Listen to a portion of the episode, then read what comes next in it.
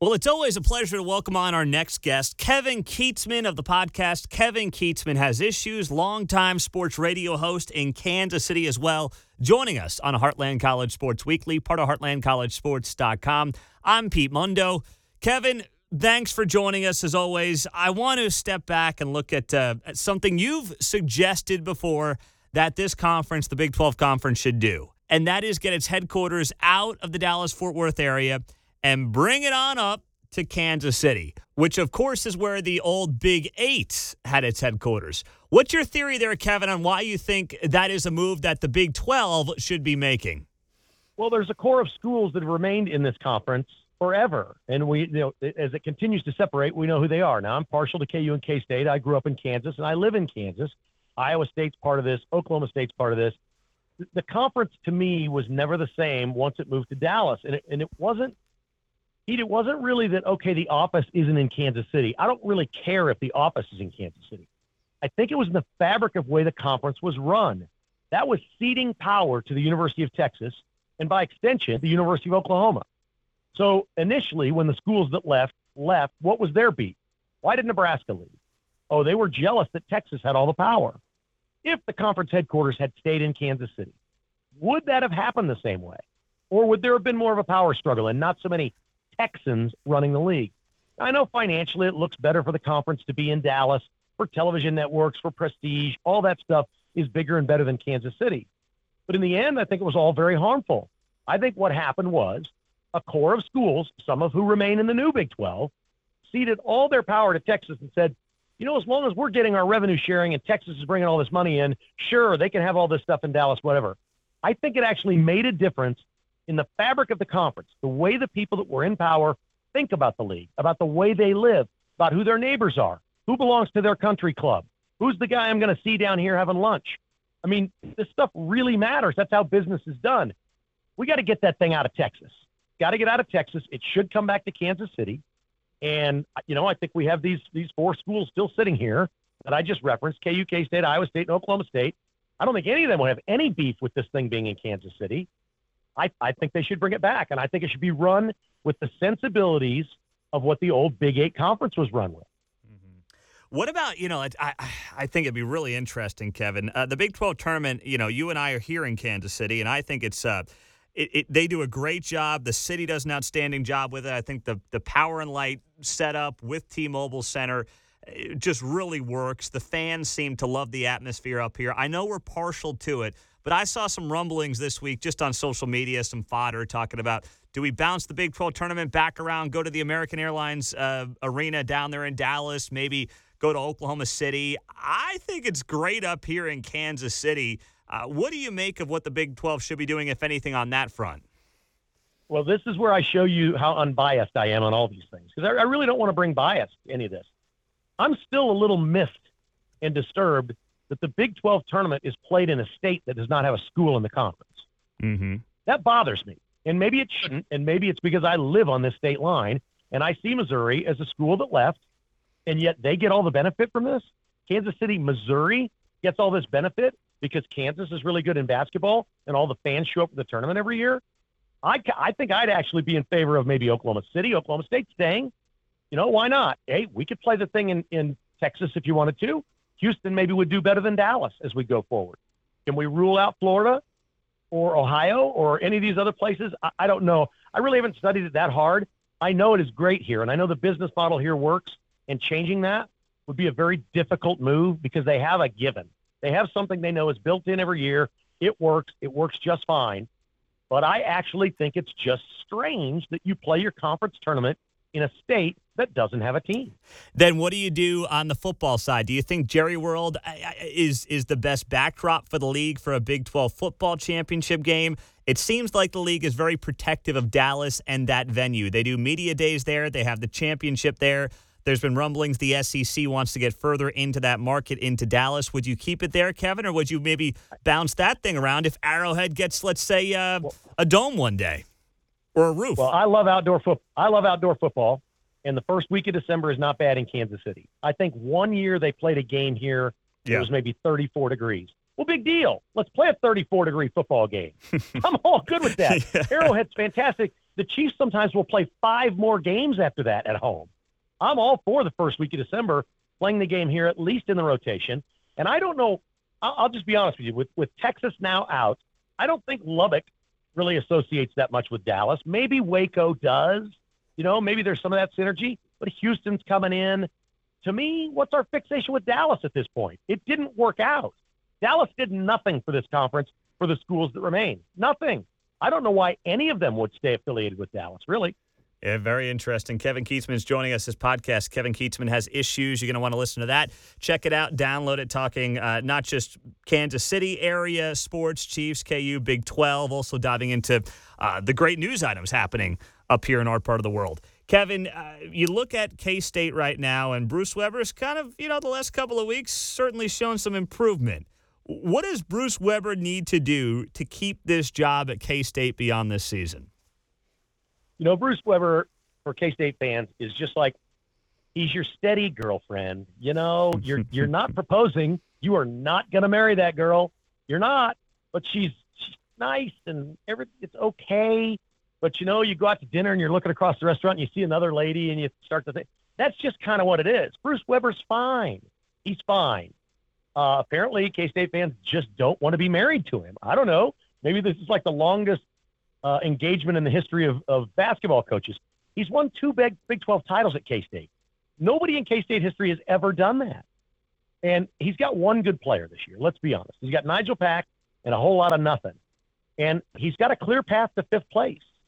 And I think conference standing should matter more when the committee meets, when they discuss who's in and who's not. I've always felt like the conference should matter more because coaches are always experimenting in the non con before it starts. If K State finishes outright fifth place, I think they have to get to nine and nine. They have to win in Stillwater, then they have to win two home games against um, Oklahoma and uh, uh Iowa State, maybe. They're winnable games. They have three games they can win. The other two, I don't think they win. They're at Texas Tech. They're not going to win that. They're at Kansas. They're not going to win that one. But if they won those three and got to nine and nine, I think they're in the discussion as either the first four out or the next four in or whatever they call them. I think they're in the discussion. And I always tell my friends, great, fire Bruce Weber. Who are you going to hire? If you can get Brad Underwood from Illinois, if you've got money, if there's money people in Manhattan that are willing to pay the buyout, say goodbye to Bruce Weber and bring Brad Underwood in, and you and somebody better talk to him or his brother or somebody near him to, to find out would he really be willing to do it. If that were the case, then fire Weber and go get your big coach. That'd be great, but I don't. I just don't see that happening. And and college basketball too, Kevin, is just changing so quickly. Uh, was watching that Texas Tech Texas game a couple of weeks ago, and Fran Fraschilla pointed out the starting lineup for both of these teams are all between the ages of 20 and one guy was 24. I mean, you know, they're 20, 21, 22, 23. Uh, what does that mean for for college basketball and its future and and you know whether or not a guy like Bruce Weber works or if he's too old school for this uh, for the way things are trending with name image likeness transfer portal and everything else well i love that nick saban the football coach at alabama is the one you know trying to take the lead and jump out front and say uh, hello name image likeness is not working we, yeah. we need better rules because you know they believe texas a&m went crazy in football recruiting that they mm-hmm. basically said if you sign with us, you're going to make hundreds of thousands of dollars from this car dealer and that hardware store and this and that and that. So that's what they think A&M did. There's no stopping that if that's what happened at this point because there's no real rules around private businesses telling kids, yeah, if you come, we're going to do an endorsement contract with you. So we'll see how that plays out. Uh, look, it's, in this league, it's going to be good for Kansas. It may be good for Houston in basketball. There may be a couple of others. When you mention these older players, all that is is programs that can't compete with Kansas saying, well, this is maybe a way we can compete. Kansas is going to get the best 18 year olds every year. So we need to go find some 23 year olds and try to beat them with grown men and see if our more experienced players can beat younger players that are more talented. You know, the, the real skeptical part people have had about BYU coming into this conference, Pete, is I've, I've talked to numerous football coaches through the years that have said, I would never want to be in a conference with BYU because they will send those kids off on a two and a half year Mormon mission they will come back as 24 and 25 year olds for their junior and senior year. And in football, that's everything. Those are grown men. They may not be NFL players, but they're going to be like real team leaders, real men.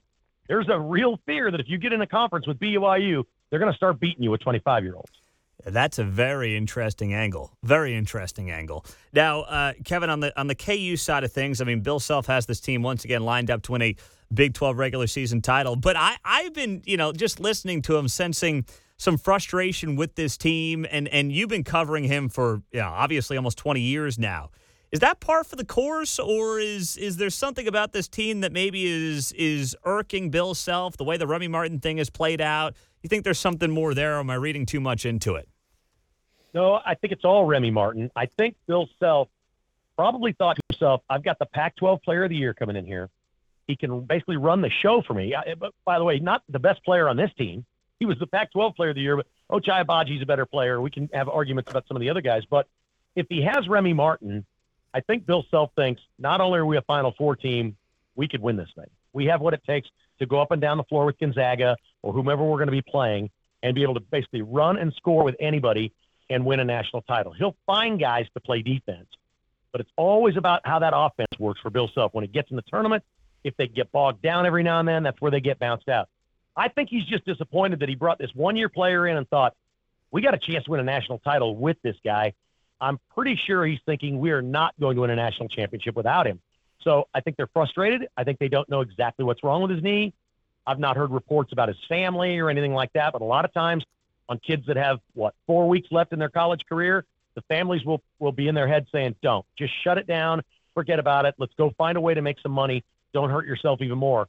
But I don't know. I've not heard the rumblings that they think he's being, you know, soft or that he's not injured. But they've, boy, he's pointed out a hundred times. We've done every test. We don't see anything. It's a contusion, which is a fancy word for bruise. Uh, most players don't sit out with bruises. I know I wouldn't. So hmm. I don't know the whole story going on there, but I think his frustration is with Remy Martin. Interesting. Uh, by the way, Kevin, I, I made my first true trips out to Allen Fieldhouse the last couple of weeks for the uh, double overtime Texas Tech game and then the uh, Oklahoma game this past weekend with my father in law. And I'll tell you what, I. I know you're a K State guy by trade, but you follow both these teams. I'm sure you've been in Allen Fieldhouse a ton of times. I, there's something special about that place, Kevin. It just feels different. It's unlike anything I've been in from a college basketball perspective. The fans, the history, the museum, the 13 rules. What are your thoughts as a guy who's a, a Kansas guy through and through? Well, my thought is they did the right thing keeping their building, and my school did not when they built Bramlage Coliseum because, you know, Ahearn Fieldhouse was an incredible place to watch basketball. It's slightly smaller than the Fieldhouse, but it was incredible to watch basketball in there, and has never been the same since. That's about when K State basketball started to go downhill. When I was in college, or, and shortly after I was in college, the histories of KU and K State basketball were almost identical. That changed in about 86, 87, 88. Kansas kept winning, K State did not. And you can basically tie this to when they moved out of their historic field house and moved into something that just wasn't the same. I think most schools have done that and they've done the wrong thing. I wonder about Texas. They're going to open up a beautiful new arena next year. It's going to be great. Theirs is not some historic old basketball arena, but some of these older places that, that these schools just shuttered and don't use, it's always been troublesome to me. We, we look at Duke, they're in an historic old building. Kansas, I mean, those things work. Um, did North Carolina and Roy Williams win a couple of national titles in a newer arena? Yes, they did, but I think that's a harder thing to do. I think Kansas would have, would have a much harder time being Kansas as we know it if they ever built a new building. Them resisting and putting the money in the Allen Fieldhouse has been the right thing every step of the way. They know what they have, they appreciate it, they respect it. Unlike you know everybody else wanting to rewrite history and this and that, they embrace theirs. I love it. I mm-hmm. absolutely love it, and I wish my school had kept theirs. And it's still sitting there, by the way, right in the middle of campus. I think they play volleyball in it. They do some other things in it. I would have retrofitted that thing 15 years ago when K State was really bad. I'd have redone that building and said, "We're out of Bramlage. We're going back into Ahearn." That's what I would have done if I were the school president. But um, I've shared that opinion with them. They've never listened to me. Kevin, what about uh, KU football? There's some rumblings that they could be getting some big, big donations for a new stadium over there. Uh, people, I think, are encouraged by Lance Leipold and what he's done in year one with that football program. It's a long grind ahead for the guy.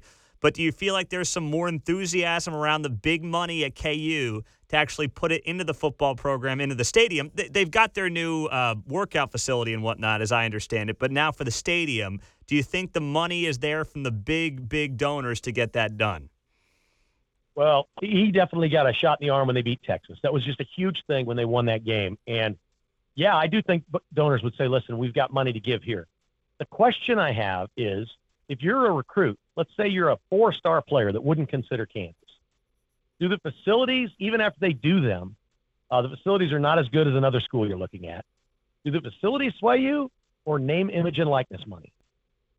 So I think these schools, especially like Kansas in football, need to rethink their strategy of what they're going to do with their fundraising. Because to me, the money would be much better spent giving it directly to the kid instead of building a new end zone facility or something. I I'm not sure I know where this is all going.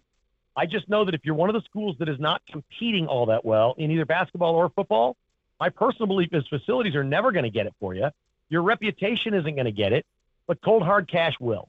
It always wins. Cash wins. And KU, if they got a pile of money, could load up on three and four star players, and all of a sudden they'd have something.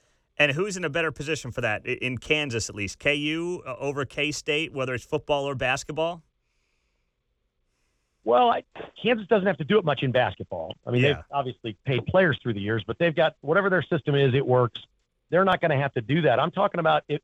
Let's take a basketball player, for example, that would be just lesser than would go to KU. Mm-hmm. Maybe K State could get those guys if they had a pool of money and they started with some endorsements for these players to come play basketball at K State.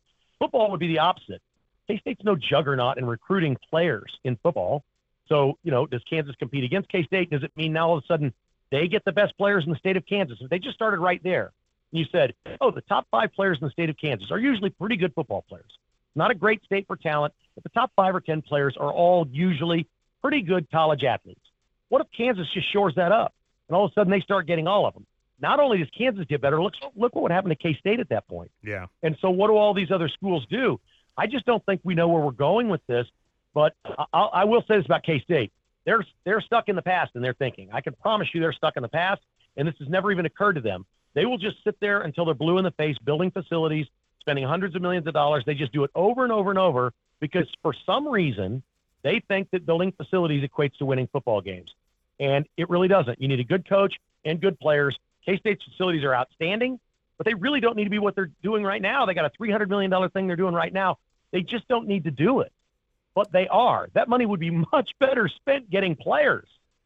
So true. And that name, image, likeness, boy, it is the Wild West, and uh, it's going to be hairy to watch it play out. Kevin Kietzman, download right, because, because, Go ahead. Because remember, the important part is everybody that donates money to, for a facility, they own a business. That's where they got their money. Okay? So a business can pay a player. Just do me an endorsement. Go on Twitter. I'll give you $25,000. Here we go. Let's just get you all on. What's Texas got? They've got a foundation that is paying every offensive lineman on the roster fifty thousand dollars a year. Mm-hmm. Right now, a foundation is doing that. I mean, it's just it's crazy what is possible. But it, it's going to be really interesting to see the schools that understand that and know how to play that game, and those that don't. Nick Saban is clearly saying, "I don't want to play that game," but he's had it good for how long? Mm-hmm. He liked the rules the way they were. So I think it's going to be really interesting. Very, very interesting indeed. Kevin Kietzman, download his podcast. Kevin Kietzman has issues. Go check it out. Kevin, always great to talk some Big 12 with you, my man. Thanks for being here. Pete, it's always a great time. I love your website. And you said at the beginning, I know a lot about Big 12. It's only because I'm on Heartland College Sports. Oh, gosh. That's what true. a way to end it. That's true. Although, although, wait a second. Brent Venables is not the second best football coach in the conference. So anytime we want to have that debate, I'll, I'll have that debate. Hey, I'm not. I'm not. I didn't write the piece, so I'm not uh, defending that side of it. Uh, gosh, good to have you out there, Kevin. Thank you, man. Love having Kevin on. And if you liked what you heard, uh, please take a second out, leave a rating and a review on this podcast. I really would appreciate if you did that because uh, it helps us grow this show. We beat ESPN, CBS, Fox Sports when it comes to Big 12 podcasts on iTunes.